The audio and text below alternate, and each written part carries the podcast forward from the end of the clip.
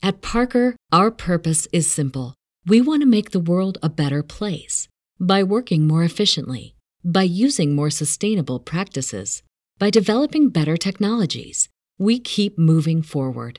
With each new idea, innovation, and partnership, we're one step closer to fulfilling our purpose every single day. To find out more, visit parker.com/purpose. Parker, engineering your success.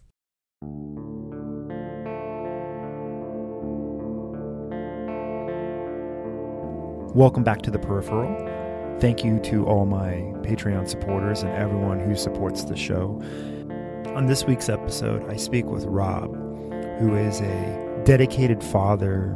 He's diligent, organized, and would do anything in his power for his children. Rob finds himself being a foreigner in a foreign land. Living abroad anywhere is going to have its challenges. When the most terrible thing happens, your child becomes sick. All the inconveniences, all the different things that you have to overcome on a normal day become huge barriers. The lengths that Rob goes to for his daughter are astounding. All the second guessing, self-blame, and regrets that followed when all of his efforts could not prevent what ended up happening to him. Normally on many of these stories, I will edit them down to just get the story out. Rob has many asides, many additional things that happened to him while he was living abroad, and I felt they were absolutely necessary to paint a picture of his environment, to paint a picture of what he had to go through. I want to personally thank Rob for sharing his story with me. The time we spent talking was amazing, emotional, and I just can't say enough good things. I hope Rob the best. A big shout out to all the guests that I've had on the show thus far. It takes a lot of courage and bravery to share your story, no matter what it's about. They're really the ones that are this show. I feel I just give them a place to tell their story.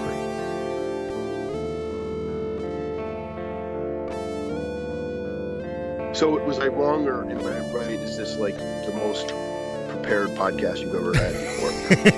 Yeah, this is the most prepared. I just thought it'd make it easier. I mean, I don't know what you want to touch on. But yeah, this is a crazy story, and I don't know anything about living abroad. Do you want to just introduce yourself and where you're at now? Okay. Yeah, my name's Rob.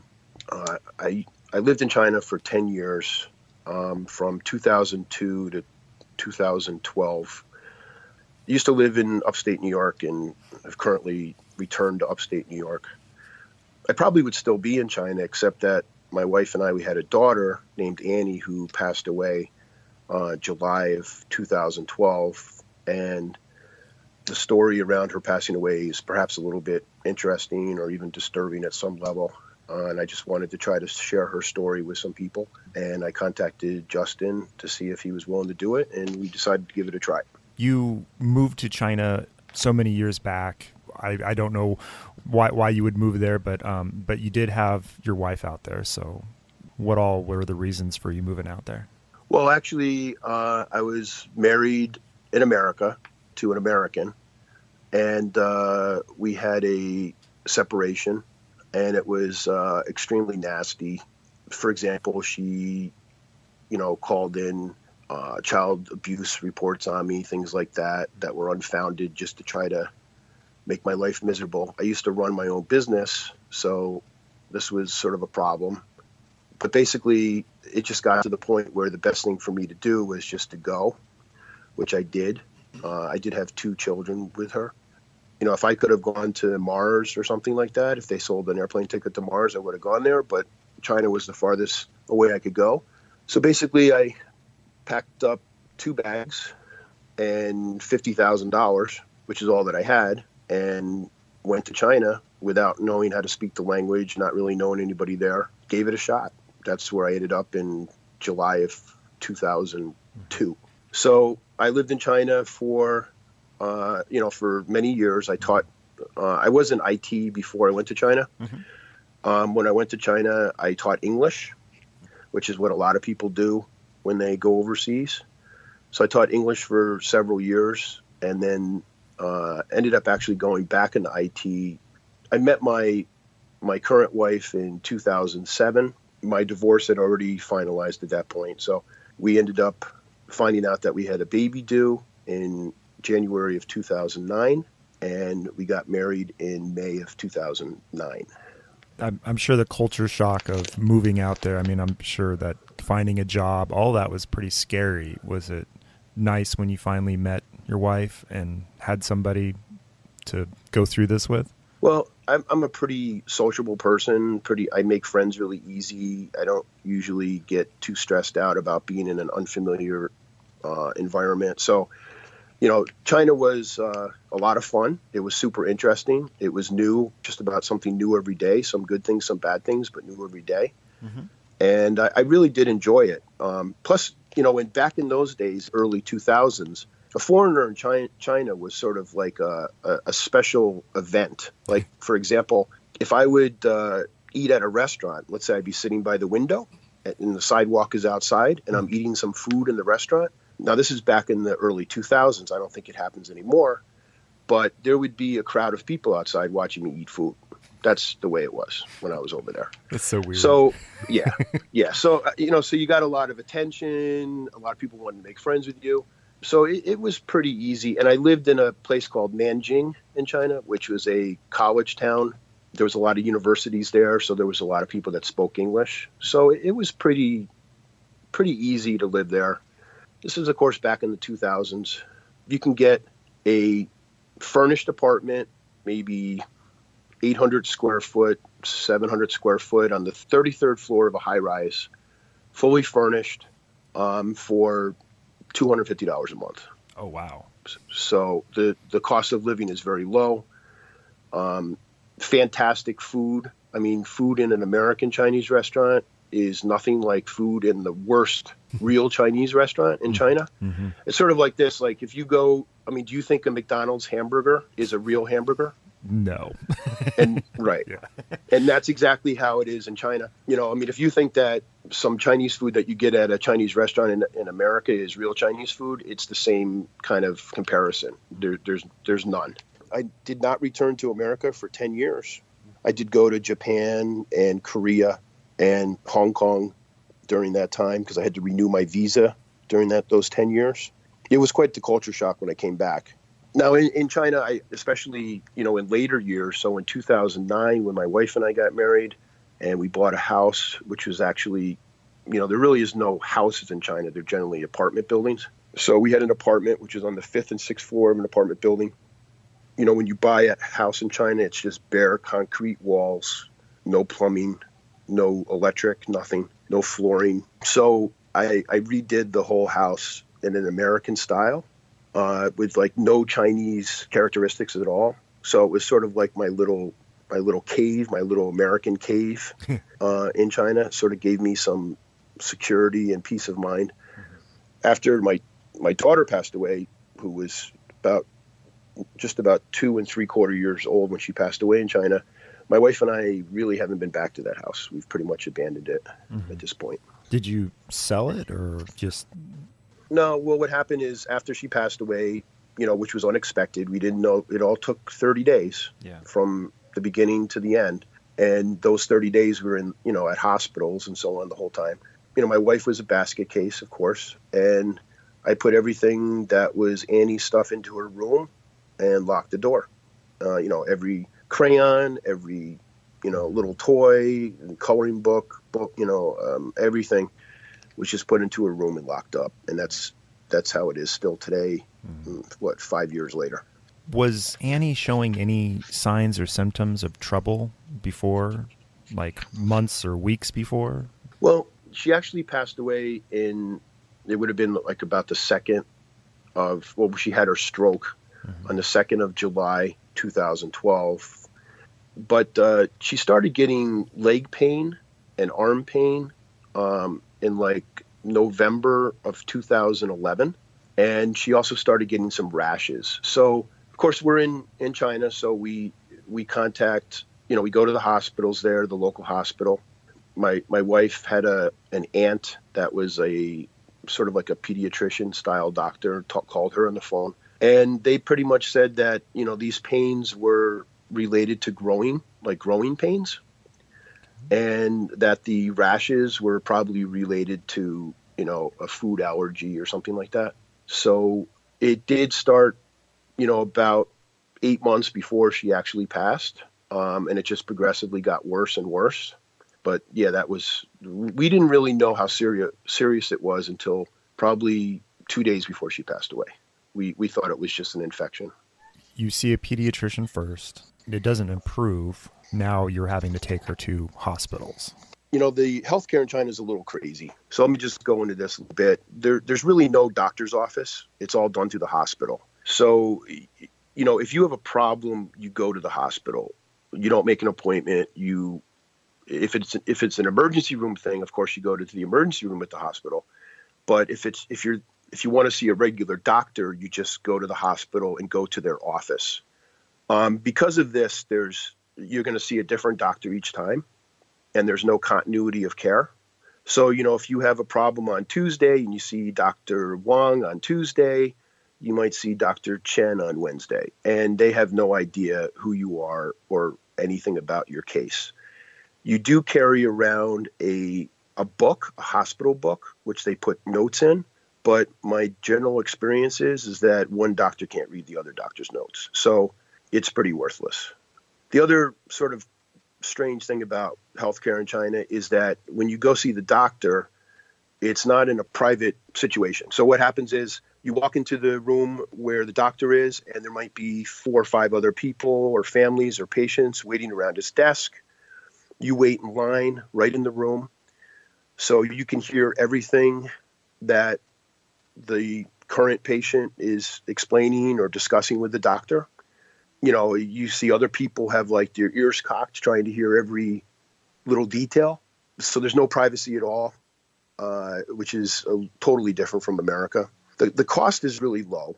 I mean, to see a doctor can run anywhere from 50 cents to $3, basically. But you really have no idea what their qualifications are.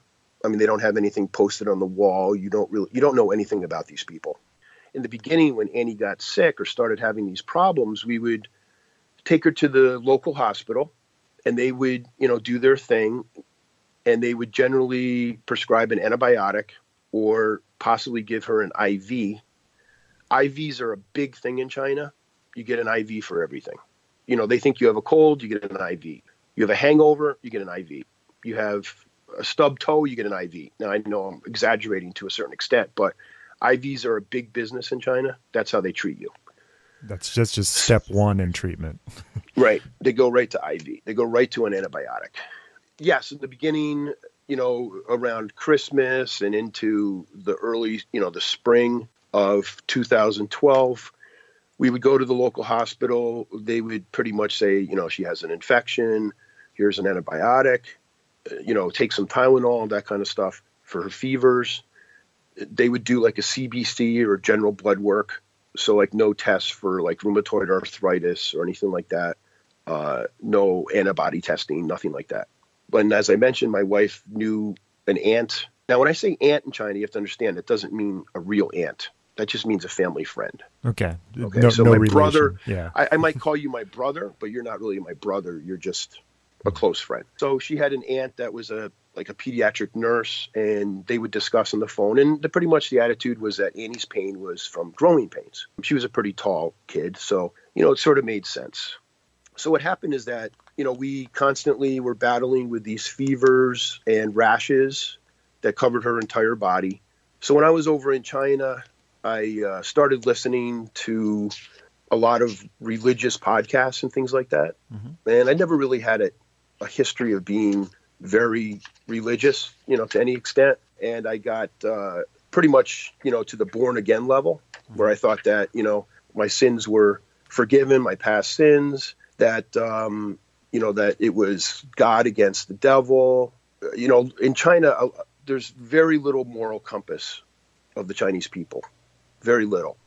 So when I was over there, probably part of the reason that I went to this extent of listening to a lot of sermons and trying to find some guidance in my life as far as how I was going to present myself to the world, was because I continuously every day ran into people that I just thought had no level of moral compass or the golden rule or treat others like you wish that they would treat you or anything like that. I used to listen to Timothy Keller and Mark Driscoll. Some people might have heard of these people before. Very close to the time that Annie really started to get bad, probably. So this would have been in May or early June. I was out on my patio and I said a prayer that more or less said to the devil and to God that I would work with God to do everything that I could do to take the devil down in China, because I really felt there was a lot of evil in China. And there's stories I can go into about that, but that's what I said. Yeah. Strangely enough, within the next hour, Annie had her worst attack ever. We took her to the local hospital, and they treated her again for having an infection. After she was at the local hospital for the infection, that was done outpatient, she came home, and she continued to have a lot of fevers, rashes, pain. So we were going to have to go to another hospital. So we were at the local hospital. Now we were going to go to the county seat hospital, which is in Yantai, and it's about an hour away. I had to go to the bank and take some money out and stuff like that. And as I was walking down the street, I fell into a manhole up to my armpits. How has that happened? That seems just crazy thing to happen right now. It was bizarre. It was just like, you know, I fell into this manhole up to my armpits. My shoes came off, fell down into the manhole. Luckily, I didn't fall in. Nobody helped me. I pulled myself out. I went into the place that the manhole was in front of. They wouldn't talk to me. They wouldn't give me any help. And so that was just a crazy occurrence. But I've seen video of people walking across the street or on like a scooter, and then a car hits them. And then they're in the middle of the street laying there dying. Hundreds of people will just go around them and their bleeding body. And it just seems incredible to me that nobody wants to help. Well, that's sort of what happened with me. I wanted to know, well, with the manhole, the cover was on it. And when I stepped on it, it flipped over. Okay. It was a round cover, but it like flipped. Yeah. And that's how I fell in. But when I went into the establishment that was, you know, in front of the sidewalk where the manhole was, and I wanted to know, you know, first off, could somebody help me get my shoes out of there? And second off, you know, who owns this building? Who's responsible for this? Whatever. They didn't want to talk to me. They didn't care. And I actually called the police. The police came and said they could do nothing about it. Needless to say, I mean, I was pretty disgusted, but I had been through a lot of other things there too. So, you know, when I mentioned before about, you know, being in China in the beginning, where a foreigner was back in 2002, 2003, 2004, where a foreigner was sort of, you know, held up or respected, or at least, something that was exotic and kind of sought after. Something like that. Yeah. By the time 2011, 2012 rolled around, China had changed a lot. There's a lot more nationalism in China. There's a lot more instances of foreigners, you know, doing crazy things, coming to China and causing damage to the, you know, going against cultural norms, things like that. And the other weird thing that happened is that, you know, we had a fish tank that had, it was like 12, 15 Chinese goldfish in it. So this fish tank was about 250 gallons, and I took care of it quite well. It's by my front door. All these fish in one night all died. Now you have to understand, this was really bizarre because the fish in our house, you know, was a sign of success, a sign of healthiness, a sign of prosperity. And to have all the fish die in one night was shocking. And it's like a sign of bad luck. Exactly. So then, you know, we ended up going to Yantai. And this is in the beginning of June, so the month before Annie passed away, 2012. And she was there for about 2 weeks, actually 2 separate visits where she received antibiotics. As far as I know, there was no culture done, no blood culture done. There was really no testing. It was pretty much let's give it a shot. Let's try this antibiotic. We continued on to the third hospital, which was in Qingdao. But let me take a little break a little bit and explain to you a little bit about hospitalization in China, how it works. In the payment process, because that seemed very odd to me. Sure. Well, the thing is that in China, when you go to the hospital, you need to pay for everything before you receive the service. So they're basically not going to do anything for you unless you've paid for it. So let's say that you need to have, you need an IV and you need a bag with the medication in it. Either you or a family member has to go down to the pharmacy, find out what the cost is for the medication, for the tubing and so on, go to the cashier's desk, wait in line at the cashier's desk usually, pay that money, go back to the pharmacy, pick up the medicine and bring the medicine and the tubing up to the room yourself. So if you are admitted to a hospital in China and you don't have family, you're basically screwed because you would have to be the one that would have to run around everywhere to do all these things. If you need a CAT scan, if you need an x-ray, if you need any procedure done, it all has to be paid for ahead of time. Now, in some cases, you can put down a large deposit, which will make it easier. Like a credit line. Right. Yeah. But, so you can put down, like, for example, when we did that when we were in Beijing, we started off with 10,000 RMB deposit, which was about $2,000, just to make things easier. And we would just constantly refill that. And the nurse in China is not there for you. The nurse is there for the doctor. The nurse will do the procedures that need to be done. But, you don't call the nurse and ask for water. The nurse isn't going to come up and pull you up on the bed. They're not going to fix your bed. They're not going to fluff your pillow for you. They're not going to do any of that. That's not their job. That's the family's job. In fact, the bed has no blanket usually, or just a very thin one, no pillow for sure. So if you want a pillow, you got to bring your own. There's no food provided. Somebody has to go down and get your food for you and bring it to your room. It seems incredible. If you were bleeding and dying in the street, would you just end up dying in the hospital because you wouldn't have a way to pay because you were unconscious or whatever? Well, I have a story I can tell you. This is back when I was in Nanjing in 2000. This is probably like around 2004 or so. And I came down with bronchitis or, possibly pneumonia. I'm not sure. And I went to the hospital with a friend of mine. And they, of course, what did they prescribe to me? An IV, right? Yeah, so, of course. I was sitting in the room with my friend receiving this IV. It was penicillin, and I had never had a reaction to penicillin in my whole life. But as I was sitting there getting this IV in the IV room, which is just a bunch of chairs and people sitting in them and you get your IV, I nodded out or passed out or whatever you want to call it. And my friend, thank God, reached over and just pulled the IV site right out of my arm, just yanked it right out. So, of course, they, screamed for the nurse. Of course, I'm out. I just heard this afterwards, but, they brought a gurney in, put me on the gurney, brought me to the emergency room. I guess they gave me some oxygen. And I woke up and I was looking at a nurse when I woke up and I said, "What happened?" And they said, my Chinese, I could understand enough. They said, "You passed out." And I said, "Oh." And then the next thing they said is, "You need to pay the bill." That's all that matters to them is right. Yeah. Right. So it's like I literally got handed the bill, and even though I had been, just seconds ago before passed out, the big problem at that point was that I had to go to the cashier and pay the bill.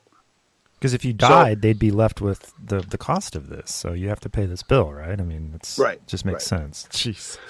So it does show that they will do something in an emergency situation if needed, but they're pretty worried about the bill. And I guess American hospitals are the same way, but they're maybe not so blatant about it. But if your friend hadn't pulled the IV out and you had died there. Yeah, there was nobody watching the room. There was no supervision. Mm-hmm. So, that's just another example that you really need to have somebody with you.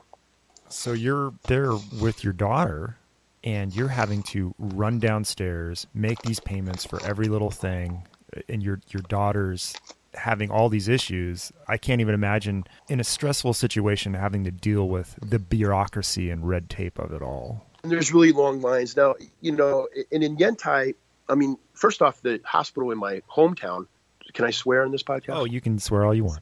Okay. So the hospital in my hometown was the dirtiest shithole that I've ever been in my life, in a medical facility. Mm-hmm. I mean, it was just unbelievable. The hospital in Yantai that Annie was at in the beginning of June, pretty much, you know, the beginning of her 30-day cycle, was a lot better. But, you know, the thing is that they really didn't take any steps to really find out what was wrong with her. You know, that was sort of the frustrating part of it all, was that, you know, oh, it's an infection. Here's another antibiotic. Oh, that doesn't work. Let's try a stronger one. Mm-hmm. You know, with no blood cultures, no real lab workups. I mean, I don't even know if they know how to do that or not.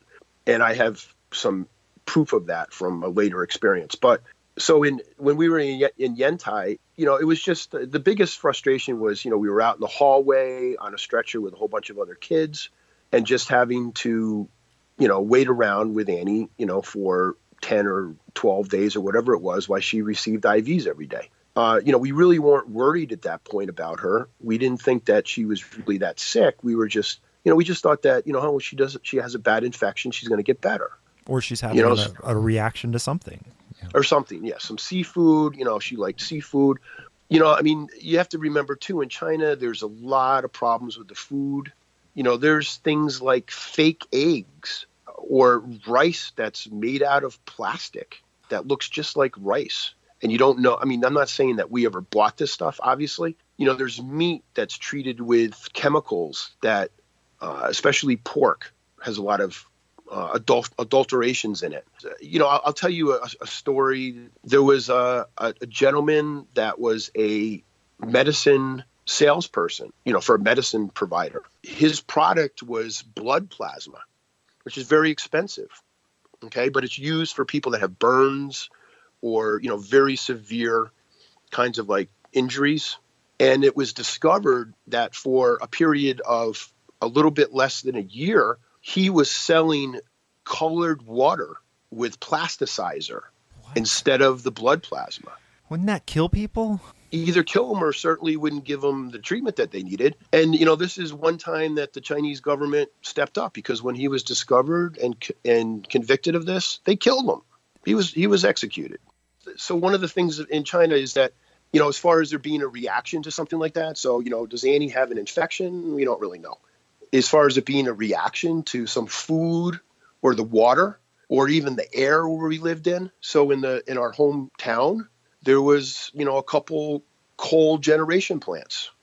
And we pretty much lived upstream from that as far as the way that the air blew. But, you know, you could see this, you know, horrendous smoke coming out of these things, and you would wonder. You know, and I think everybody's seen recently the air in Beijing. Oh, and yeah. All the talk about pollution in China. And, you know, there's some data that, you know, and like I said, I don't have a reference for this, but I know you can find it if you looked at, you know, this pollution contributes to, you know, 100,000 or 50,000 or whatever deaths a year in China just due to the pollution. I mean, one of the things that when I brought my wife back to America for the first time and she got off the plane, and this is in Newark, New Jersey, okay, and she stepped out, you know, out of the airport. Yeah. And she was like, my God, the air's so clean. And this is in Newark. This isn't a place where I would think the air is clean. Yeah. Right. You know, I've been back to China a few times since my daughter passed away. And, you know, we would just get off the airplane in China after living in America. And we're like, wow, this just like, it smells like gasoline. Just chemicals.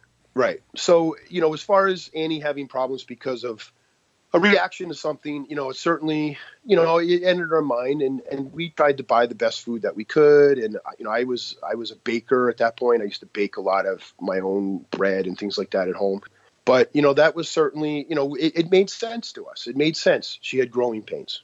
So she had pains in her knees and in her elbows. It made sense to us that her rashes were from a reaction. You know, she was a blonde, light-skinned girl. And, you know, sometimes people that are like that tend to, you know, they can react to things. That made sense. The fevers, okay, she has an infection. She has a bad cold. It all made sense. We thought, you know, this is something that we'll get through. This isn't a big deal. But after the 2 weeks in Yantai, and this is the middle of June 2012. You have no idea what's wrong with her. No, we don't. And nobody else does either. It just continued. So my wife is like, let's go to Qingdao. So Qingdao is like the, you know, one of the biggest cities in the province that we lived in, you know, like the state. We had a driver.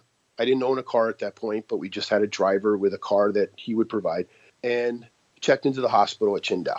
So when we got to Qingdao, they were a little bit more thorough. They did some blood tests, and Annie's white blood cell count, and this is the first time we really heard this, we didn't hear this in Yantai or in the local hospital, was greater than 30, which is very high for a white blood cell count. And she also had a very elevated thing called a SED rate, which is a sedimentation rate. So what that means is they put your blood into a container, into a test tube that's marked with like millimeters. So they put a certain amount of blood in there and they let it sit. And they see how much sediment, more or less, is in your blood. And she had excessive sediment in her blood. So dead blood cells, proteins, things like that. The doctor in Qingdao at first thought that she had something called Kawasaki disease. Kawasaki disease is, the reason for it is unknown, but it does cause, you know, these lab results. But it has a sign to it, which is a bright strawberry colored tongue. And Annie didn't have that. And I questioned him about that to a certain extent, but he decided to treat her for that anyways. So what he ended up giving her was interferon. So interferon is like a... That's harsh. That's like chemotherapy almost, right? Pretty much, yeah. A whole bunch of steroids. Obviously, Tylenol, antibiotics, things like that. So she continued to deteriorate. I mean, we were there, I don't know, about 7 days or so. So this is the end of the month in June of 2012. And, you know, we just felt like, you know, she wasn't getting better. They seemed confused, unsure of what was going on. So my wife said, we need to give him a red bag. What exactly is a red bag? Okay, so a red bag is a bribe. This is pretty common in China for a lot of things, and it's pretty common in the healthcare industry. So what that means is that you literally put it into a red bag, a red plastic bag, a red paper bag, preferably. That's the custom. Yeah, yeah. And you present this to your doctor or healthcare professionals so that they give your case more attention. Now, this is discouraged by the Chinese government, and they've been trying to get doctors to stop doing this, but it still exists. So I went with my wife and we offered the doctor 10,000 RMB, which is about $1,500 in the red bag. And he refused it. So of course, you know, in China, in a lot of cultures, it's like, please take this. No, I don't want it. Please take this. No, I don't want it. Please take this. No, I don't want it. You know, then you put it in their pocket, you know, and then they take it out of their pocket. And then there's just like this game that goes back and forth where you try to get somebody to take one of these things. Yeah, it's like a weird ritual of them, right? You know, and it's kind of them sort of covering their ass of, I'm not taking a bribe, but you're forcing me to take it, or I would never do this because I'm a good person. I also heard that they will give you misinformation to appease you. Say, oh, well, I've changed your flight for this airplane, even though they haven't, just to make you feel good and go away. And then when you go to the other flight, there's no change and you're stuck and stranded. Like it's very appeasing and non-confrontational. I don't know if that's... Yeah, well, I mean, here's my general thing about that with a confrontation in China. Just a quick story is, so I had an apartment and I was going to be leaving this apartment. Of course, the landlord wanted to bring people over to see it, right, to possibly rent the apartment. So I told him, I said, you know, you can come after 8 o'clock at night, you know, between 8 and 10 at night, that's fine. But he kept on coming at all hours of the day. You know, sometimes I'm in the bathroom, I'm not dressed, whatever. Yeah. So I kept on telling him, please don't do this, right? So one day that he brought somebody over, somebody knocked on the door. I opened the door. It's him standing there with a tenant. And I basically said, Gwen, which means piss off in Chinese, and, you know, which is a pretty strong word to use to somebody that you know. Especially your landlord. Right. And slammed the door in his face. Okay? The thing is that now it became about what I did, what my response was to him, because I didn't give him face with his tenant, his new tenant. Didn't make any difference that he came, you know, at a time that he shouldn't have come and I wasn't ready for it and didn't know. that made no difference at all. And that's how it is in China with confrontations on a lot of different levels. And that's just the way their culture works. So I get it. I don't really agree with it, but I get it. No, and the same thing's true even with my marriage, with my wife. She can do something wrong that I think is wrong. I can react to it the wrong way, and then it doesn't matter because I reacted to it the wrong way. The initial issue doesn't make any difference at all. So, but as far as the red bag stuff is concerned, so, you know, we tried to get him to take this. He wouldn't take it.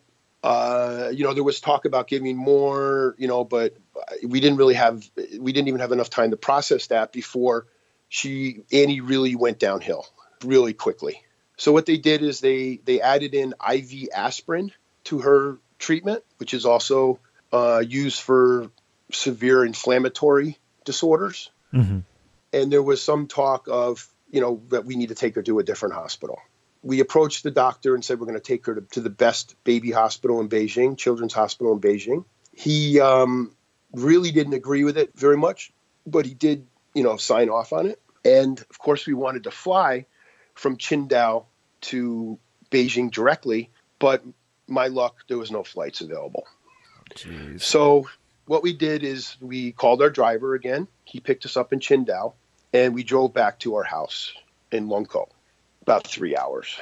You've gone a couple weeks now already, doctors to hospitals, and now you're having to drive over 3 hours. Well, back to our house in Longkou so that we can gather some money, things like that, and then go to the airport near our house to fly to Beijing. So we have this really sick kid, okay, who needs to go to a better hospital, but there's no flight available from Qingdao to Beijing. So we had to drive in a car from Qingdao to our home and then fly from our home airport to Beijing. Of course, when we got home, Annie was home, and she was so happy. She had been in the hospital for a month now. She hadn't been home. She, you know, went onto her bed and was so happy. She didn't want to leave. She, you know, she was peaceful. She didn't want to go, but we're like, Annie, you got to go. We got to, you know, we're leaving in another 2 hours. We're only home for 2 hours. We're here to get, you know, clothes and money and documents because we're going to Beijing and that kind of stuff. And we're not staying. And she totally disagreed with that, but we forced her to get into the car again and drive about another hour and 15 minutes to the local airport to take the flight to Beijing. Well, yeah, I mean, she's had IVs in her arm, people sticking her in this cold, bad place, and now she's finally got the comfort of her room, of her bed. She doesn't understand. Yeah, and she had more than that. She had her cats. We had 4 cats, which might seem weird, but we had, you know, a Garfield kind of like cat, and we had mother cat who we had boarded at one time, and she got pregnant by mistake. This mother had a couple babies. We ended up keeping 2 of them. So that's where we got the 4 cats. We had a big apartment, a big house. And we had guinea pigs. My daughter and I used to raise guinea pigs. So we had anywhere from 5 to 15 guinea pigs at a time. And we would raise guinea pigs, of course, not for food. We would take them to the local night market or whatever, and people would buy them as pets, and we would, you know, instruct them how to take care of them and that they needed, you know, citrus, and because guinea pigs need vitamin C and all those, you know, we would try to do a good job. But, you know, my daughter really enjoyed that. And of course we did have fish, but they're gone. And we had birds, and we had all kinds of animals. So she was happy to be home because she loved her animals. Now, the reason I even bring that up is that us having all these animals was considered to be dangerous in China. And so in America, if somebody had, I know 4 cats is a lot, I understand. Okay. Not but really. Yeah. But you know, if somebody in America has a guinea pig or two and a fish and some fish and maybe a bird and, you know, a cat, a couple cats and that kind of stuff in America, that's, you know, not really, you know, as long as you wash your hands and things like that, you know, it's not considered to be dangerous. But in China, it's considered to be eccentric or frowned upon or dangerous or whatever. And animals are considered dirty, probably. Exactly. Right. Animals are not really considered to be something that children should be around or sleeping with or so. And, you know, and even like to the extent, and I'll get into this later, is the extent of, we had a sandbox. So, you know, we had two floors, we have a patio, and, you know, we're living in the city. So the second patio, you know, I had a whole bunch of plants on it. You know, it was very beautiful, and a big sandbox, like at least 10 by 10 foot sandbox. That was also something that people were like, you know, why do you have a sandbox? You know, that's weird. Where in America, or a lot of Americans would be, that's a normal thing for a kid to play in the sand. It helps with their developmental, you know, aspects.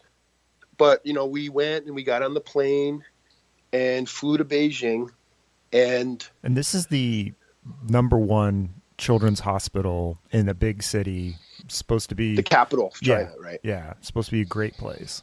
Right. You know, I got off the, you know, I mean, we're all really tired. I'm hungry. You know, we get off the flight in Beijing. We're walking to the airport. There's a Starbucks there. So I got a coffee, I think, to go, and a sandwich or something. It took an extra 5 minutes, but later on I would regret that. So we take the taxi, and we, you know, we're pretty hopeful. You know, we're happy to be in Beijing. We're like, we're finally going to get the help, the answers we need, find out what's wrong with her. It's raining, and we pull up and we get dropped off, and we go inside, and it's like a zoo. You have to take a number, and this is before any triage, and we were number 60, where there's 60 people in front of us.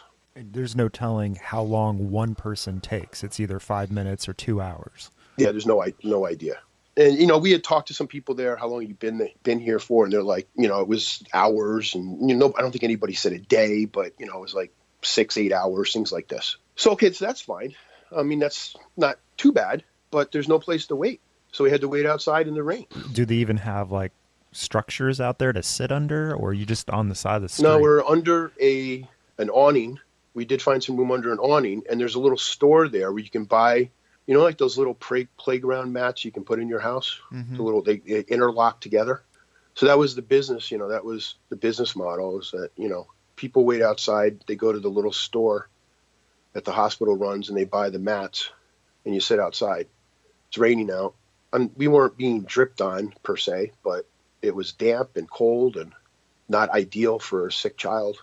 That just sounds horrible and cold. Yeah, it was pretty bad. It was, you know, and then she's, you know, moaning and groaning, and she's, you know, she's not well. So, you know, we're outside, and so I'm there with myself, my wife, my mother-in-law, and Annie. So I tell them, I said, I'm going to leave for a minute. I'm going to go inside and try to find someplace inside we can sit inside. So I left them, and I was gone 5 minutes or something, and I was actually able to find someplace that we could sit inside, a free spot. But we had to be really quick and get there, or somebody would take it. So I came back outside, and they're gone. They're not there. So I'm like, well, you know, where are they? I don't know. You just left for a few minutes to find a place, and now they're gone. And it's scary as hell, because you don't know if something's happened, if somebody's taken them, or whatever the situation is. Right. So I go back inside, and I start searching around. And then, you know, somehow, I can't remember how, I found out that she's in the pediatric emergency room. So I'm able to get into there. It turns out that when I left, she had a seizure and, I guess, stroked out. You know, at this point, you know, I see her, she has oxygen on, you know, twisted up a little bit, not normal. And she's laying on the bed, and doctor's like, this isn't good. So, of course, I had to go through the pay thing first. Your daughter's on the brink of death, and you're having to run downstairs and pay. Exactly. Go to the cashier, go to the pharmacy, run around, bring the stuff back, do all that. You know, they get her IV set up and all the other stuff that needed to happen. And, you know, they tell us that she needs to have a CT scan to find out what's going on in her head. So in China, this is normal. You know, I had to pick her up, carry her in my arms to the CT room. No gurney. And that's no gurney. No wheeling her. No. You know, and I've experienced this before in China. This is why I say you really need to have family.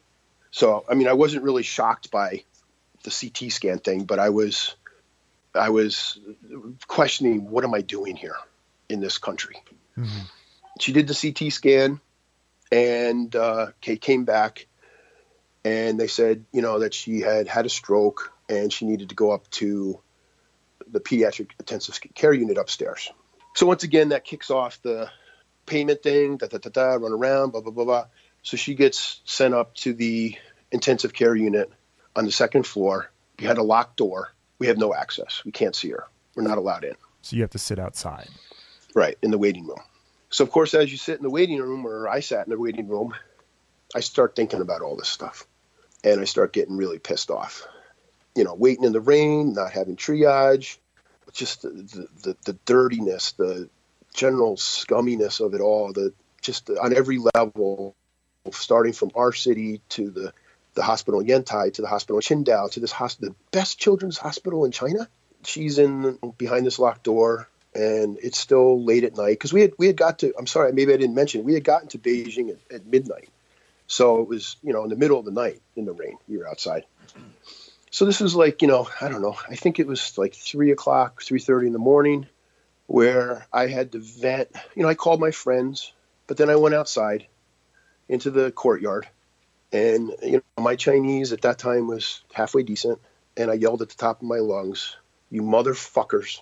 Because you're fighting against an ocean of shit at this point. It was just like, and actually I had to take a break, but it was like, "You motherfuckers." I'm sure if I was the boss of this hospital, I wouldn't have had to wait with my daughter. You know, some things like this, you know, how can you let children wait in the rain? How can you, you know, basically these kinds of things. And I just like swore a lot, yelled a lot. I just had to get it out. And of course the security guard comes over and tells me to stop. And I'm like, you know, go fuck yourself. I'll do what I want. And I did it for 10 minutes, and then I realized, you know what, it's not going to make any difference anyways. And I stopped, went back inside. I'm in utter disbelief of how this is acceptable. But then again, I can think of how my mother was in the hospital for the last 2 months and what was considered acceptable and not acceptable there. It wasn't nearly on the level of this, but, you know, my mom had a broken shoulder, fell and broke her hip a month later. You know, they had to use 2 orderlies and a nurse to get her up on a bedpan. And after 3 days, they discharge her. So it leaves my sister and I scrambling to find a nursing home, a physical therapy place to put her in. Otherwise, they just would have sent her home after 3 days with a broken shoulder and a broken hip. You know, it just goes to show you a little bit of the different attitude that there is. Yeah. So, you know, Annie's in the pediatric intensive care unit. I had already gone outside and done my little venting thing, trying to console my wife and my mother-in-law. And at this point, my wife's aunt had come also. So she had come on a later flight. And, you know, we were there about a day or so. I think we were allowed in to see Annie one time for 5 minutes during that time. But then they came out and they told us in the waiting room, in front of everybody, not in private, she's brain dead. No brain activity. No. First off, do you do that in a public waiting room with everybody with their little ears cocked? You know, basically when the doctor comes out, moving closer so they can hear. That's the way it is. Okay. Just a total lack of privacy. Second off, very bluntly, which is, I guess, appropriate.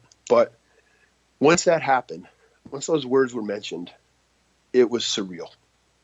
My mother-in-law and my wife and my aunt literally ran at full speed into the walls, threw themselves down onto the floor, you know, their heads, banging their heads into the floor. I mean, that's... Trying to jump out the windows.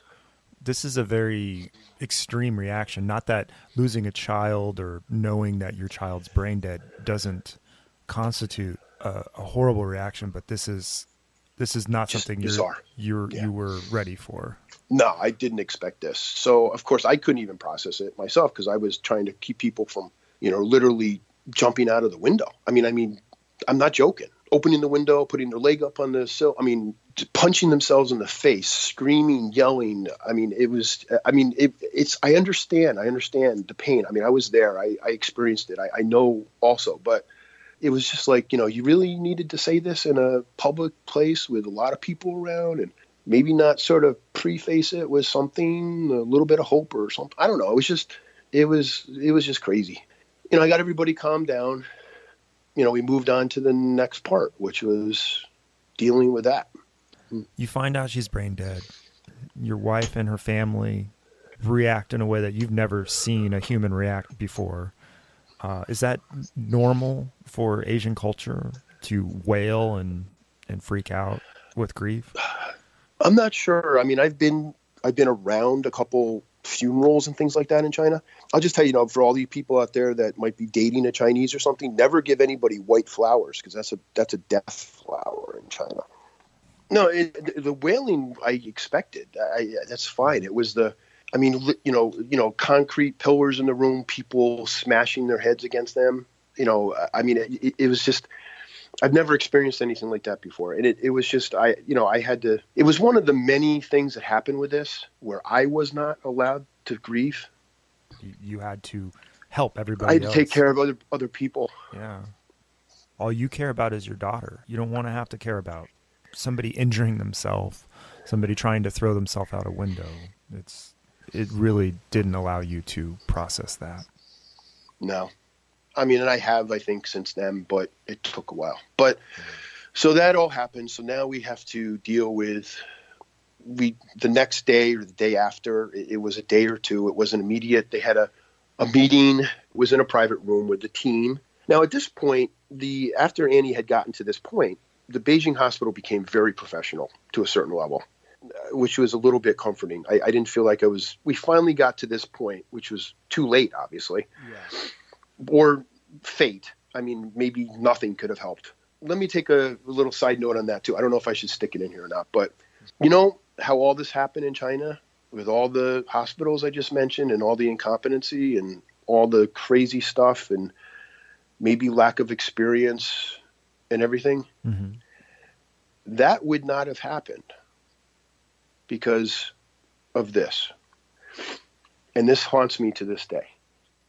My sister, the person I love the most in my whole life, other than my wife, she's had ovarian cancer for years. And it had finally gotten to the point in the beginning of 2012 where, she knew she was going to pass on. She only had months to live. I said, Debbie, what can I do to help you? What's your dream? What can I do? And we talked a lot on the phone. And she said, I want to go with my grandkids to Disney World. I said, okay, I'll make that happen for you. Sent her money to go to Disney World, stay at the Polynesian, all that stuff. It was like $6,000, $5,000. I can't remember. But it was enough for her to have airplane tickets, the trip, rent a car, all that stuff to do this. This trip was scheduled for, I think it was May 31st, 2012. Now, of course, I had not been back to America. And my wife and I had at least planned to go back to America with my wife and my daughter to go to Disney World to see my sister. But there was some fighting in my marriage. One of the ways that it was dealt with on my wife's side was that she decided she wasn't going to go. So we didn't go. When I look back on that today, and, hindsight is 20/20, if we had gone, we would have certainly been in America for 3 months if we came back. We probably would have come back the middle of May. We would have been in America for June when Annie got really sick. We would have been in America for July when Annie died. If you look at the statistics for what Annie's problem was, which is supposedly juvenile rheumatoid arthritis, overseas, outside of America, the mortality rate for this is about 25% or so. In America, it's 4%. So another one of these things that, haunt me. And like when I mentioned about the Starbucks thing, I said, oh, I got a coffee and a sandwich at the airport. 5 minutes. Right. 5 minutes. But see, now I look back on that and I'm like, maybe that 5 minutes would have made a difference at the hospital. I mean, who knows? Who knows what time frame would have changed if that 5 minutes was not taken by me getting a coffee and a sandwich? Maybe you would have been number 50 and something. Who knows? Yeah. Right. So, I mean, there's just, you know, that's the thing when you have a sort of event like this happen later on in life, you know, you examine everything and try to find out what you did wrong, what the reason, you know, what could have been different. You know, I mean, one of the things is that, you know, as a parent, you know, you sort of feel like you have one job, and that's to keep your children safe and healthy. And if you fail to do that, you question everything about yourself to the core. You have to second guess it, because you have to think, what did I do wrong? Because this happened under my watch. And so, I remember you mentioning the bribe to the one doctor, the red bag bribe. Right. And you were like, did I not give him enough? Was it because I was a foreigner? Or maybe it was because he didn't know what was wrong and he would have felt wrong taking your money because he couldn't have done anything. Who knows? Right. And there was some talk about him bringing in his mentor or whatever. And that actually did happen at the end. And the mentor was actually stumped too in Qingdao. But, you know, if I had given him 10 times or 20 times the amount that I offered him, maybe he would have done, you know, this extra effort. Maybe he would have helped us coordinate transportation, you know, instead of the way we had to do it. I'm sure, you know, driving in the car for many hours and then taking an airplane flight was not good for Annie. No. You know, I'm sure it wasn't ideal. I go back and I wonder, should I have given him more money? Should I have offered him more money? You know, should I have gone to the hospital administrators and offered money? What should I have done to make her priority one, at least for a short period of time? But you don't even know, though, that if you would have bribed this guy more, if he would have done anything, if you would have gone to the hospital administrators, if they would have helped at all, you don't know what you don't know. You don't know how they would have responded. You want to make her priority one. I get that. But what does that entail in this crazy backwards culture of trying to get from point A to point B? Well, and you're right. See, at that point, we didn't know that she was in danger of dying. We didn't know that it was supposedly juvenile rheumatoid arthritis with a 25% mortality rate outside of the U.S. We didn't know this. We thought it was infection. Allergies. We thought it was something benign, relatively benign.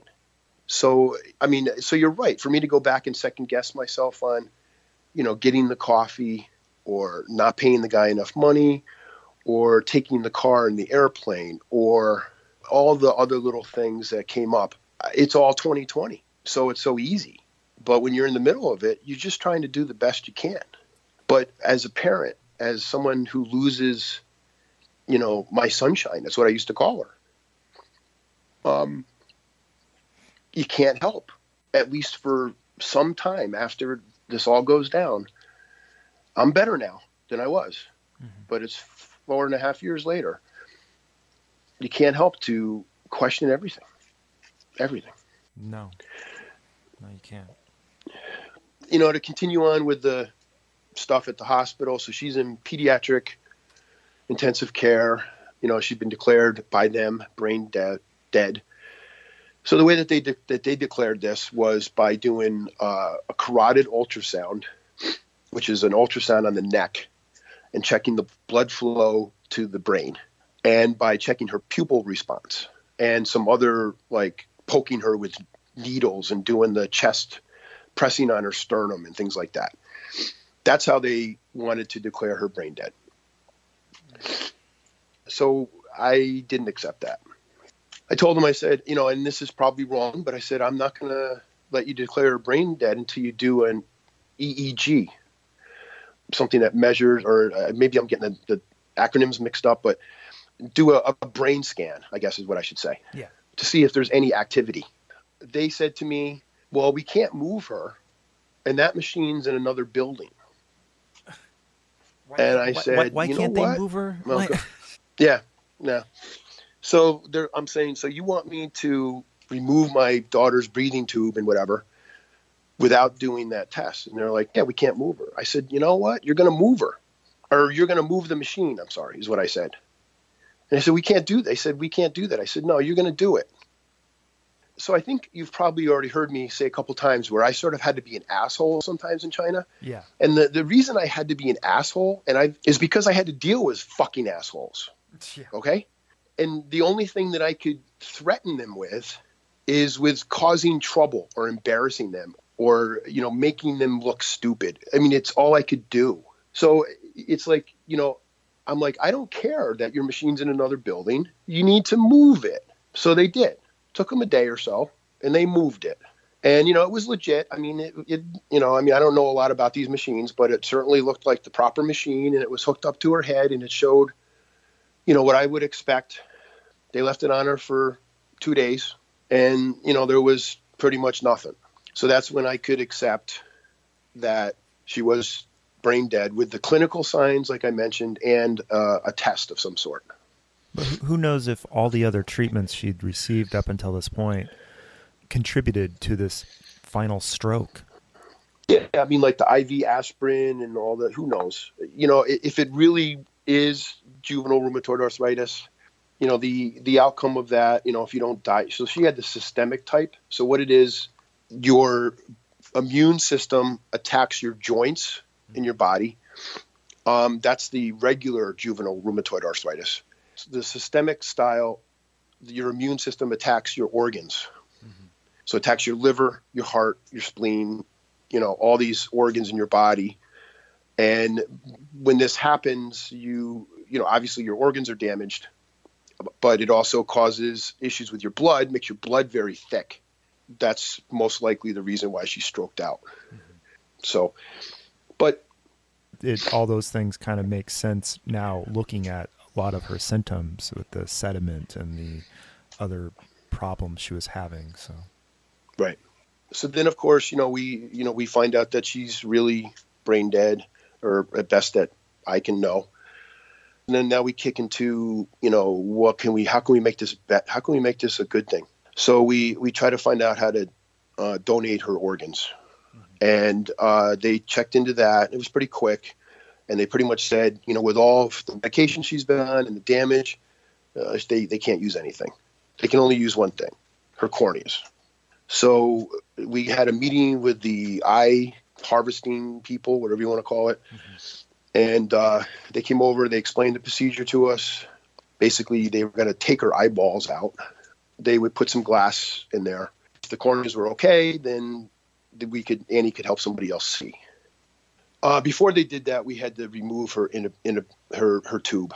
Well, so after they get this machine and you've found out that she truly is brain dead, and you're the one that is doing all the troubleshooting to verify this to your satisfaction, then you have to make that decision of what you want to do with Annie. But then the next step, even before they can do that, is that we have to remove her tube. She was intubated. Yeah. Okay, so we had to remove her breathing tube. Yeah, from life support, pretty much. Right. I don't know how this happens in America. I asked around, and I haven't gotten a straight answer from anybody. But the way it happened with us is that we went into the pediatric ICU. My wife and I held her in our arms at the same time together. We pulled the tube out. I don't know how it happens in America, but that's how it happened there. I think if you requested to do it in America, they might allow you, but no, normally it's not the parents that do that. So it was pretty much a gasp or two, but we were told that that was fake. And then, you know, that was it. Then we put her back in her bed or whatever, and we left. And then they came and did the cornea thing. And actually, we left the hospital and we went to the local Buddhist temple. So now, you know, we're like 5-6 hour drive away from our house. We really didn't have a way to get Annie back to our hometown. We inquired into that, you know, can we have her transported? And we were told, you know, there's no refrigerated way to do that. So this is, you know, the beginning of July, middle July. This was on the 14th of July that we pulled the tube out on Annie. So it was pretty hot. So we went to the local Buddhist temple, and it was like a couple hours later, she showed up in a van. It was, of course, was not refrigerated. And they opened the door up and transferred her to a stainless steel stretcher. Now, it was actually pretty nice. I mean, so what I mean by that is they had her in a papier-mâché, like, coffin. Okay. Yeah. That was actually very beautiful. And we did open it and looked inside, even though we were a little scared because of the eyeball part. Yeah. But they had her really looking beautiful in a white, angelic, like white gown. I was impressed. That was really something we needed, the way that they did that for us. So they showed more respect for the dead. Yeah, in a way, you know. I mean, you know, and I, like I said, once she got into pediatric ICU, there was a level of professionalism. There was people that cared. We could tell. There was people that cried with us. Things like that happened. It was just that when we first got to the hospital, it was so, you know, the queue and the people waiting in the rain, you know, so there was a big difference between the two. You know, but she was there at the crematorium in the casket in a white dress. She looked beautiful. Now we're going to get her cremated. So I talked to the crematorium guy. I said, you know, we'd like the ashes back. And he says, well, there's not going to be any. And I said, what? She says, she's too small. So I said to him, I said, well, can we put some fruit in there? And he liked fruit. We'll go buy some bananas. We'll go fill it up with things she likes, snacks, that kind of stuff, to give it some mass to end up with some ashes. And, you know, that's not going to work. It's because it's the bone. You know, so unless you're going to put meat in there with bone, you're not going to have any ashes. Basically, they were going to, you know, they wanted to cremate her with really nothing to walk away with, no proof she was going to be cremated. What do you mean? What am I talking about? Proof she's going to be cremated? Well, I live in China for 10 years. So just because you drop off a deceased relative at a crematorium and expect that is going to happen and that the body is not going to be redirected for some other use. Mm-hmm. If you think that there is not a chance that would be the case, you're an idiot. The hospital's already said her organs can't be used for anything yet. No, but I mean for like studies, you know, who knows what. Yeah, but just the simple fact that this could happen. They could redirect her. They could unknowingly try to use her organs somewhere else. They could unknowingly just sell her for whatever skin reason. Or who knows what. I don't know. Just, you know, just for a school or for, you know, Annie was unique. When she went out in public, she drew a crowd. You know, she was beautiful, you know, blondish hair with very white skin. She was tall. She didn't look Chinese at all. She had a Chinese mother and a Caucasian American father. I mean, she drew a crowd wherever she went, even in 2012. Mm-hmm. Like I used to draw a crowd in 2002 when I ate food. She still drew one in 2012, 2011. So, but it was like, I'm sorry, I need to see this happen. Looking back on this, I'm happy I did, but it caused some problems with me. You know, they disagreed. And I said, no, I said, you're going to have to figure out a way for me to do this. You want to watch the actual... Right. It's the only way I could know that she's not being redirected. It's the only way I could know finally in the end where she was in the end. Because if I didn't do that, I would always wonder. So here you are being an asshole again to cause trouble to get your way. Right. This took a little while, and they finally came back and said, you know, I could go in, follow her into the crematorium on the little cart, pushed her down the hallways to the door, put her on the conveyor belt. It's sort of like a roller belt that goes into the fire. Mm-hmm. I can see the fire inside. So we moved her onto the rollers. It was pretty much as I expected. And then we pushed her into the rollers. And as she got to the end, I'm expecting her to stay flat. Mm-hmm. But as she got to the end, the casket tips up on end and falls in, which means that instead of her being cremated, you know, in a laying on her back or whatever, in a peaceful kind of like posture, her whole body drops. Yeah, that freaked me out a little bit. You know, and to be honest with you, for a year or two after that, I couldn't. If I looked at a fire, not really on a stovetop or anything like that, but something bigger, mm-hmm. like a campfire or something, It was tough for me. But I'm past that now. But you just had this image replaying in your head. This. Yeah, I mean, you know, I imagined if she would go in there flat and peaceful with her arms crossed or whatever. And, you know, the flames would just come around her and she would find, you know, that's what I imagined. I didn't imagine her tipping up on end and all scrunching down into the bottom of whatever, you know, the casket and falling into this pit. That's not the way I had it in my mind. So it was a shock. And I went outside, and my wife and I walked, you know, some meters away from the crematorium, and we waited for the smoke to come. And after a minute or two, there was black smoke that lasted 5 minutes maybe, and then it was over. And of course we went in and asked, is there any ash? And they said no. And we left. My wife is a big dog lover, and we have dogs, you know, they pass every 10 to 15 years. And we're able to get the ashes of our dogs back when we have them cremated. Our dogs that way. Yeah, I understand. I don't know why. Yeah. That's why I really didn't. I mean, I'm at the crematorium, you know, I can't remember if I tried to Google or anything or something like that or find out, but that's why I had to see it, because I was like, this just doesn't seem right. How can there be no ashes? Maybe there's other ashes in there and they don't want to mix them and give you mixed ash. I don't even know. But they could have given you something, anything. We would have been happy with a thumbnail. Yeah. Full. You know, I mean, just something that we could bring back and put, you know, by her mother's house and, you know, by the apple farm and, yeah, or take to the sea. Annie loved the sea. We left with nothing. And it bothers my wife to this day. She's like, you know, if she wants to be where Annie is, we have to go back to Beijing. Mm-hmm. So after Annie passed, we went back to our home. You know, it was very difficult. And I took all of Annie's things and put everything in her bedroom. So I had to search the house from top to bottom, find every crayon, everything, move it where my wife couldn't see it.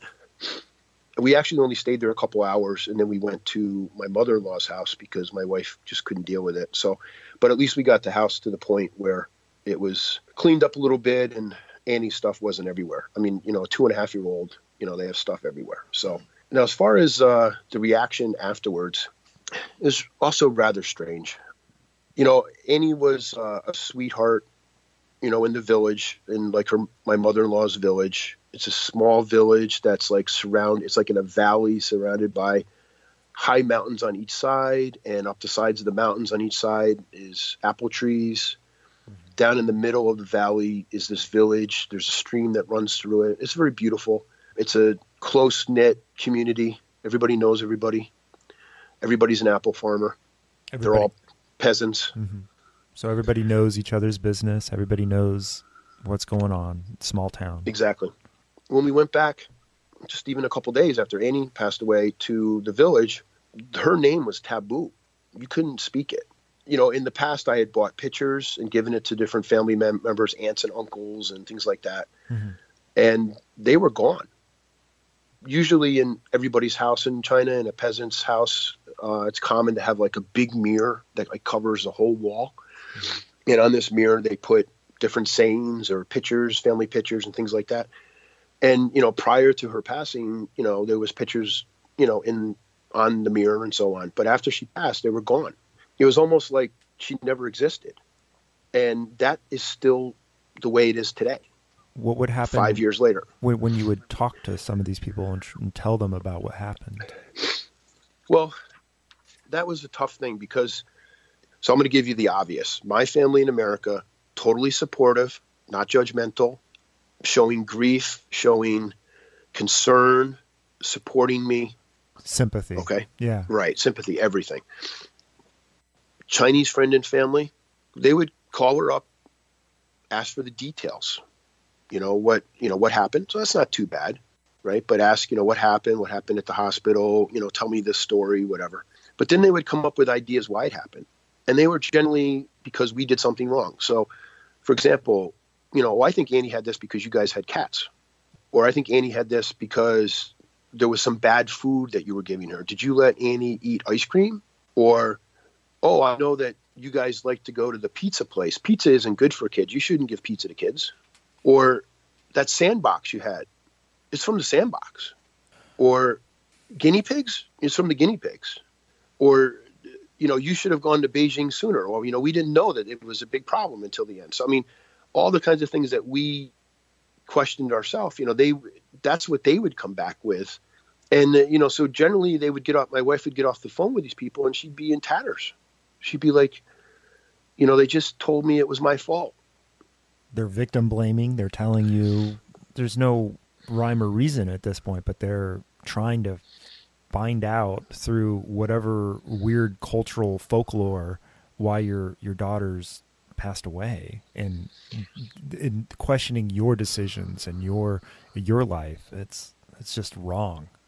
Well, you know, some people are going to get angry with me for saying this. You know, I think there is a place, for example, like Chinese medicine, okay, in the world. Okay, I get it. It's been around for thousands and thousands of years. But you have to understand that, you know, you're dealing with a culture that thinks that because grapes look like the lungs, you should eat grapes if you have a lung problem. I mean, there's a simplicity to, especially when you get to a level of a peasant or people that don't have education. I mean, there's a big difference on the education level between America and China. And I'm not saying there's a lot of very intelligent people. Yes, I definitely have friends that are very intelligent, but the majority of people in China are not educated. And they have a lot of superstition, misconceptions. And sometimes it's easy to buy into these things because, you know, you're looking for an answer. You even bought into it. Your goldfish died. You fell through a manhole. You're perceiving this as bad omens because the culture's rubbing off on you. I totally understand why you perceive it. I mean, we can sit back and be like, that's just bad luck, man. But I can understand why you're buying into it while it's happening, while it's going down. And even, you know, like in China, there's like every 12 years is a special time in your life. So, you know, when you're born, then 12 years later, then when you're 24, then when you're 36, then when you're 48, and so on. And, you know, this happened on my 12th year. You know, my wife has already gone my past and looked at my past. And, well, I'm going to tell you, when I was 12 years old, I was molested by a Boy Scout leader. Affected my life greatly. At 24, I had my mother passed away, and so on. So, you know, it's easy to buy into this stuff when you're looking for answers. Yeah. When you're making these connections, definitely. Right. So the family, it's like Annie never existed. I still cannot mention Annie's name in front of my mother-in-law. She's actually here in America right now, helping us with one of my sons. We've had two kids since Annie passed. Thank God. It's been a big help. We had a boy in 2014 and another boy in 2016. I'm also happy that they're both boys because I think if we had a girl, when my wife thought that, you know, when we first got pregnant with Nathan, okay, my oldest, mm-hmm. you know, she was hoping he was a girl. And of course she wanted to name him Annie. You know, in some ways I think it's a blessing. We have two boys now, but my wife and I really have only been able to talk about her in the last year or so. Did your wife behave the same way? Did she act like Annie never existed? No, not really. But okay. I mean, yeah, because you couldn't mention her name. You couldn't look at her pictures. You couldn't, the Itsy Bitsy Spider, you know, one of Annie's songs that could not be listened to. Cucumbers were a problem. Annie liked cucumbers. I mean, it's just, there was a lot of things that, to answer your question, was it like she never existed? No, it wasn't like that. It was like she just to exclude anything that would remind my wife of Annie. And that's one of the reasons we're in America now, because being in China, there's too many memories, especially our hometown. To mention counseling, if you have a death of a child or anything like this in your life, it's going to take you some time to find somebody that's going to really help. It's valuable. It works. Mm-hmm. And it takes time. You know, my wife, I think I mentioned that we didn't come to America because of pet fighting in our marriage. So after Annie had passed away, you know, I stuck with her, and I guess she stuck with me. And we've gone to a lot of counseling, mm-hmm. including couples counseling, and we're closer now than we were before. So like some people will say to me, from bad things, good things can happen. I can't really think of too many good things that really happened from all this, but I can tell you that I'm closer to my wife now than I ever was. You went through something traumatic. I mean, as much as that can crush you and crush a relationship, now you've been through it. Well, and it's strange because, and I guess it's a misconception, is that when a couple loses a child, that they have a really high divorce rate. And there was actually a study like in the 70s or something like that indicated it was like 90% or some really high number. You know, they've done studies in the meantime, and it turns out that actually couples that go through a tragic loss like this actually have a lower divorce rate than the norm. You know, as low as like 16% compared to, 40 or 50 for the average couple. You know, that grieving together, and also the part where the couple knows that at some level that if they stay together, that the memory of the child is maintained. I am grateful for that part of this. There was some things that stuck out to me about when you spoke about your daughter. You were talking about the way she looked, her hair, the things she liked. Is there anything that you want to talk about as far as her and her personality? And sure, should have done that. So, Annie loved books. So we used to go to the bookstore. I used to buy books at the bookstore, buy them through Amazon and so on. And we used to spend a lot of time reading books together. And it's a little bit weird because, see, here's the thing. So she lives in China. Mother speaks Chinese. Her grandmother speaks Chinese. Everybody around her speaks Chinese. I'm the only one that speaks English. And I'm the only one that reads to her. And Annie spoke English. She didn't speak Chinese. Crazy, but yeah. So it was because we used to read books. We used to take care of the pets together, take care of the guinea pig, all these things. We used to, now my wife and so on did a lot of stuff with Annie too. But Annie would listen and understand Chinese, but verbalization was in English, which I thought was, just a little bit maybe telling that we were really close. She enjoyed, we lived across the street from a shopping mall. And, her favorite thing was to go over there, obviously with us, and go to the makeup department, right? And she'd sit on the chair in the makeup department and, put makeup on. I guess thinking, here's the crazy thing about this, okay? So I just told you the story about the makeup, right? And then the first thing that enters my mind is, wow, that's dirty. Maybe that's where this came from. Yeah, you're second guessing again. And I'm jumping around a little bit, but this is what happens today. Like with my sons, a cold is a threat. A fever is a threat. Throwing up is a threat. A rash is a threat. So before Annie passed, she has a cold, she'll be fine. Oh, she has a little bit of a rash, she'll be fine. Or any child, right? But now every medical indication of anything is a threat. And I'll be honest with you, we're at the pediatrician's office at least once a week for one or the other of my kids. And, I try to keep it under control, but my wife, she likes to be there. If my son throws up more than, a couple times, we're there. He's got a fever of 100, 0.0, we're there. And your doctor probably thinks that you're a helicopter parent that's overreacting. No, she doesn't. She knows everything. Okay, good. Our doctor is really cool. She's like the best. And she knows about Annie. She helped us get our oldest son screened for juvenile rheumatoid arthritis and autoimmune disorders. She gets it. Sometimes, I just had to go to the hospital last night with my youngest because he couldn't stop coughing. And, we called the pediatrician. The pediatrician said, take him to the hospital. Fine. When I go to the hospital, what's going on, and I'll tell them. And then I'll tell the people at the hospital, say, I just want you to know, we had a daughter that was 2.5 years old that passed away a couple years ago. So we're sort of hyper-vigilant. And they get it.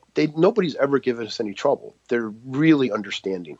And you're in America too, where children and health is important. Yeah. But I'm better. This is what I'm saying. This is like it's like this process and getting through this, and it's like this cloud. There's like a cloud over my life now. It's been thicker before. It's better now, but it paints everything, from my kids being sick to a memory, to, buying a coffee at Starbucks, to seeing a fire, to eating a cucumber, to looking at the moon. My daughter loved the moon. To memory, everything. It's just like this cloud, and it's bizarre, and it's painful. But the thing is to try to remember the good things. Yeah. Here's the thing about the good things that are hard is that, and I don't know, I didn't make this up. This didn't come from me. But somebody explained the death of a loved one this way. Your loved one is a painting. It's like if you set the painting out in the yard and it snows, and you remember the paint, you initially remember the painting very well, But as there's more and more snow that builds up on this painting, you can't remember the details, and you remember more, you forget more and more about what it was like, what this person was like. And that's sort of what I go through with Annie, is that to really remember about her, I have to really concentrate and think, because, and maybe it's my own choice by mistake, but you know, it's easy for me to remember the painful things. The joyful things I have to really think about, like, you know, dancing the hokey pokey with her, or singing the Itsy Bitsy Spider with her. Right, right. Or, you know, one time she got this Christmas gift. It was like two things that you can bang together. And then she took a bag of potato chips and proceeded to like pulverize the whole bag of potato chips with it. You know, things like this. Or her first Christmas, you know, when she came out of the door and saw her tree for the first time when she was, you know, just over two. You know, she was a really cool kid. She was really friendly, and I miss her, you know.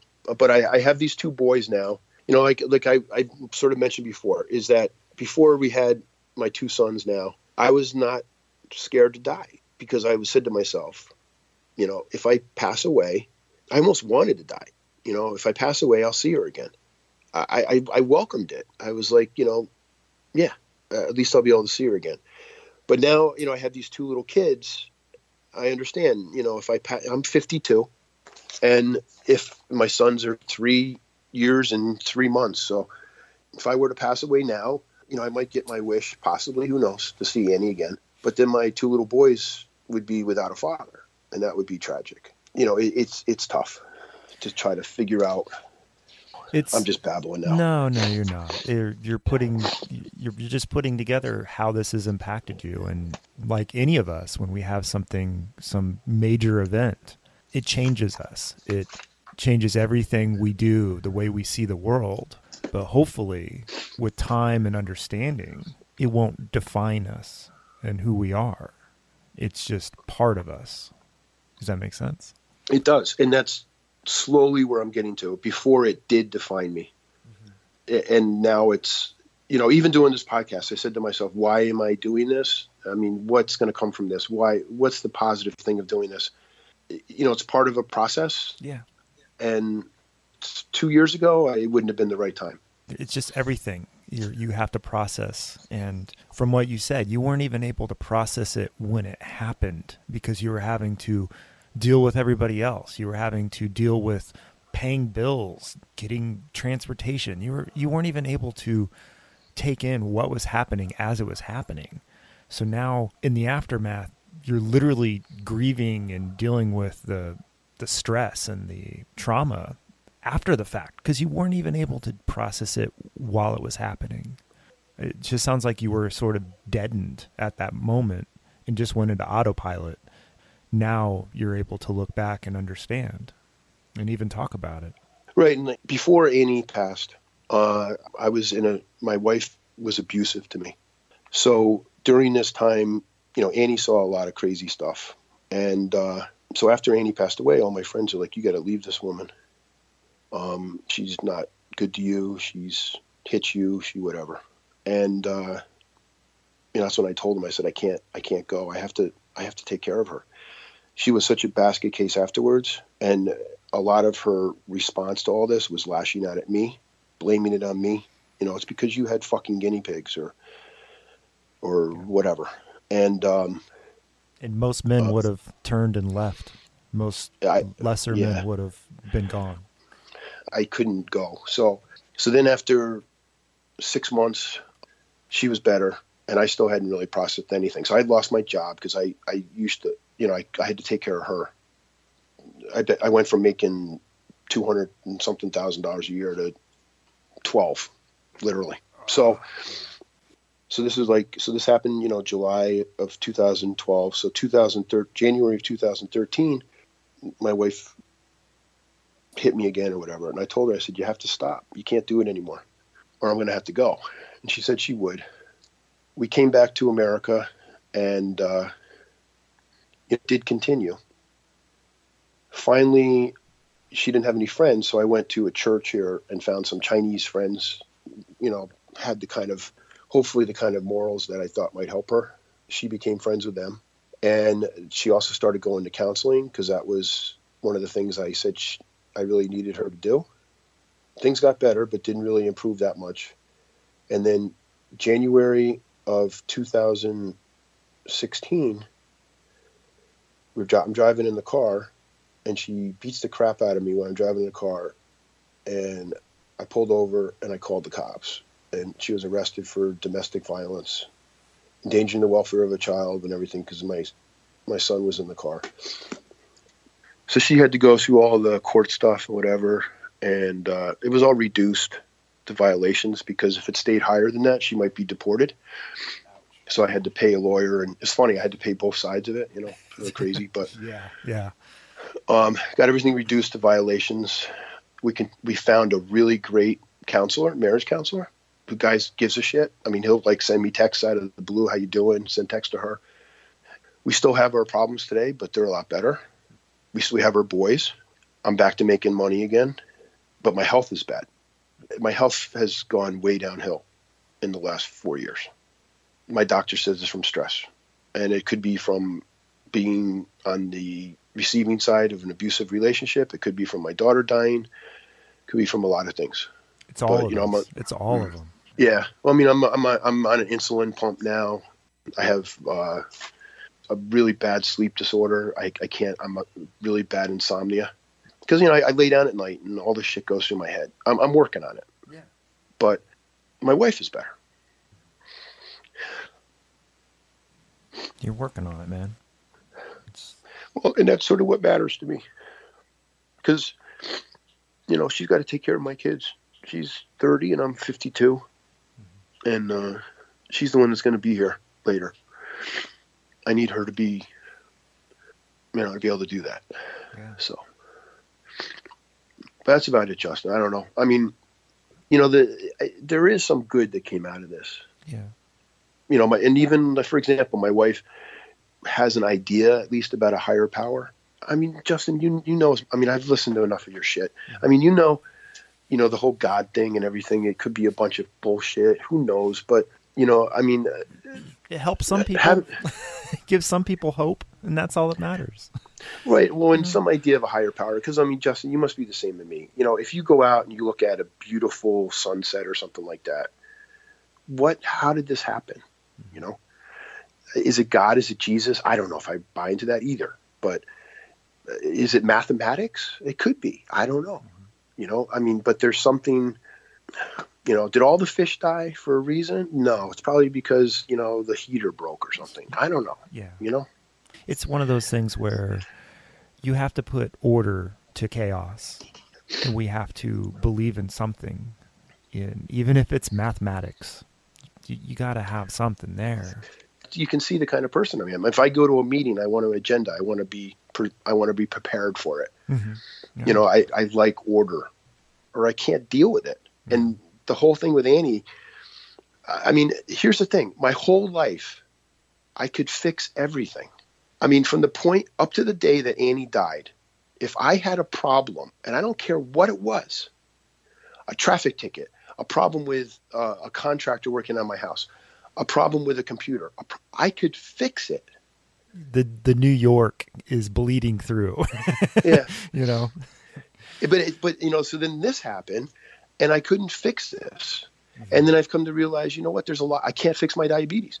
There's a lot of things I can't fix. I'm older now. I can't, is this what being old is that you can't fix things? Yeah. You can't push through problems. You don't have the energy. You don't have creative thinking that's needed to fix problems. This was the first problem in my whole life that I couldn't fix. That's one of the biggest issues for me. Why couldn't I fix this? And my daughter died. So I think you did everything in your power that was humanly possible. And I don't think bribing a doctor or not getting the Starbucks or anything like that would have changed a thing. And the whole Starbucks thing is like last night, my son wanted, my wife wanted to take my son to the hospital, which is a total false alarm.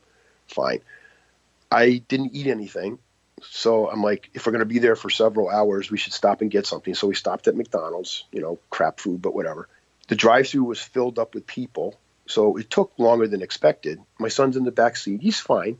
Right.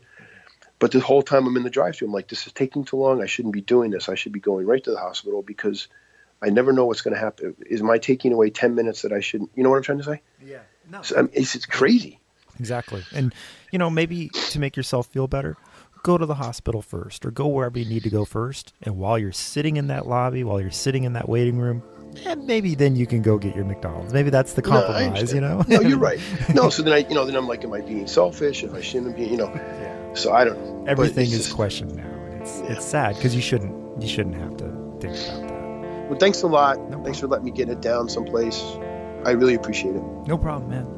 Thank you so much for sharing. It's an incredible story.